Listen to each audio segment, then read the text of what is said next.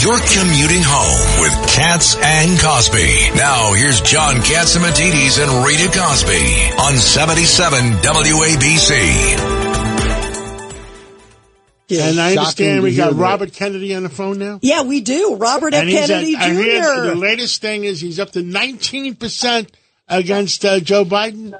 And he's only been in the race a short bit of time. Uh, you are skyrocketing. Robert F. Kennedy running, of course, against President Biden uh, in the Democratic side. Biden just announced a few days ago you were just a little bit ahead of him, and you are surging in the polls in a big in a big way. That's a big jump. How are you, Robert? It's great to have you here on Cats and Cosby. I'm good. Good to good to talk to you again, Rita and John. It's been a long time. Really, really good to be back with you. And I I want to just want make one note, which is a new poll just came out from Emerson College about uh, two or three hours ago, and it has me up to 21. So Wow. that, um, so so far so good. What what do you attribute it to? I mean, a lot of people know you. You have been such a, I think, articulate. uh, John and I, all of us, have had the honor to know you for a long time, Robert. And you have always fought so many great, noble fights. What do you attribute you getting in just recently? And that's a big jump already in a short bit of time. You know, I really don't know. I, I think part of it is that I've been censored for three years, and you know, and and I mean, I, I don't want to sound aggrieved because I don't feel that way, but I've been attacked pretty solidly by the mainstream media for three years and unable to answer. And I think over the past, you know, ten days, I've been I've showed up a lot on the media, and they've let me unedited. And I think a lot of the people, um, you know, I began kind of remembering that I'm not really a crazy person, and that I, uh, when they see me, I don't look like the the mischaracterization. So that's that may be the case. It may be that um, that people just want something different. I really don't know. Do you think also, Robert F. Kennedy, that it's also that you've always been an independent spirit. You're running as a Democrat, but you've also been very independent, um, and speaking your mind. You talked about, you know, the book you recently did, but on different positions, you can't sort of check you into a box where there's some candidates who you go, okay, well, everything is political. You really speak from the heart and I think speak from your experience. Is that what makes you, I think, different and appealing to people right now in America?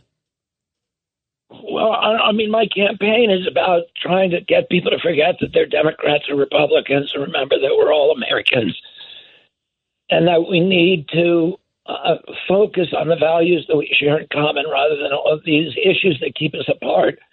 And I, you know, I uh, I will talk to anybody. So I will go on Fox News. I talk on the Republican networks. I talk to. I will talk to anybody. And I've always done that. When I, you know, during the 30 years I was kind of a leading environmental figure in this country, I, I was the only environmentalist who went on Fox News because I think that we've got to talk to people with whom we disagree. Otherwise, we're not going to find common ground. And how can we how can we persuade them if we're not if we're just talking within our own bubble?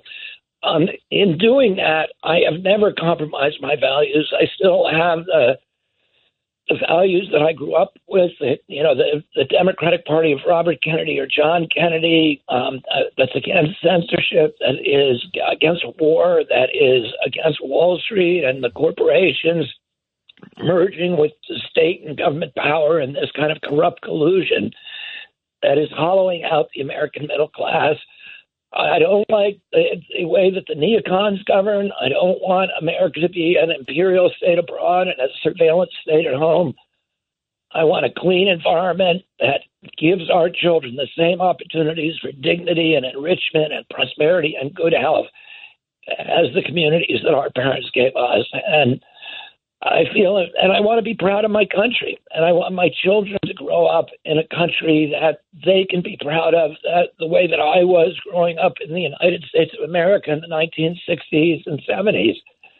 That this is an exemplary nation, that we uh, we exercise a moral authority around the world. That means leadership and not bullying, um, and not you know doing everything at the barrel of a gun but instead leading through you know through leadership and through example.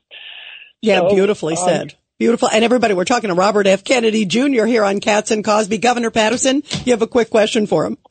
Uh, so, uh, as you know, whenever you primary an opponent, uh, there's going to be a sentiment that you might be hurting the opponent's chance of winning should you lose the primary.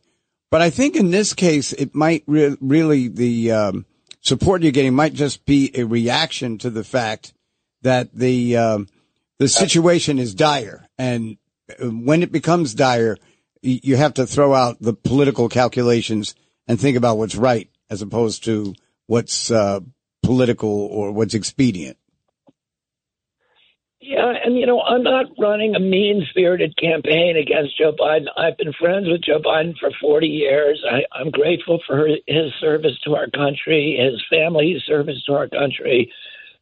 But I just disagree fundamentally with him on where the country's going. I don't want uh, Wall Street running the country. I don't want the neocons running our foreign policy. I don't like censorship. I think I'm skeptical about war.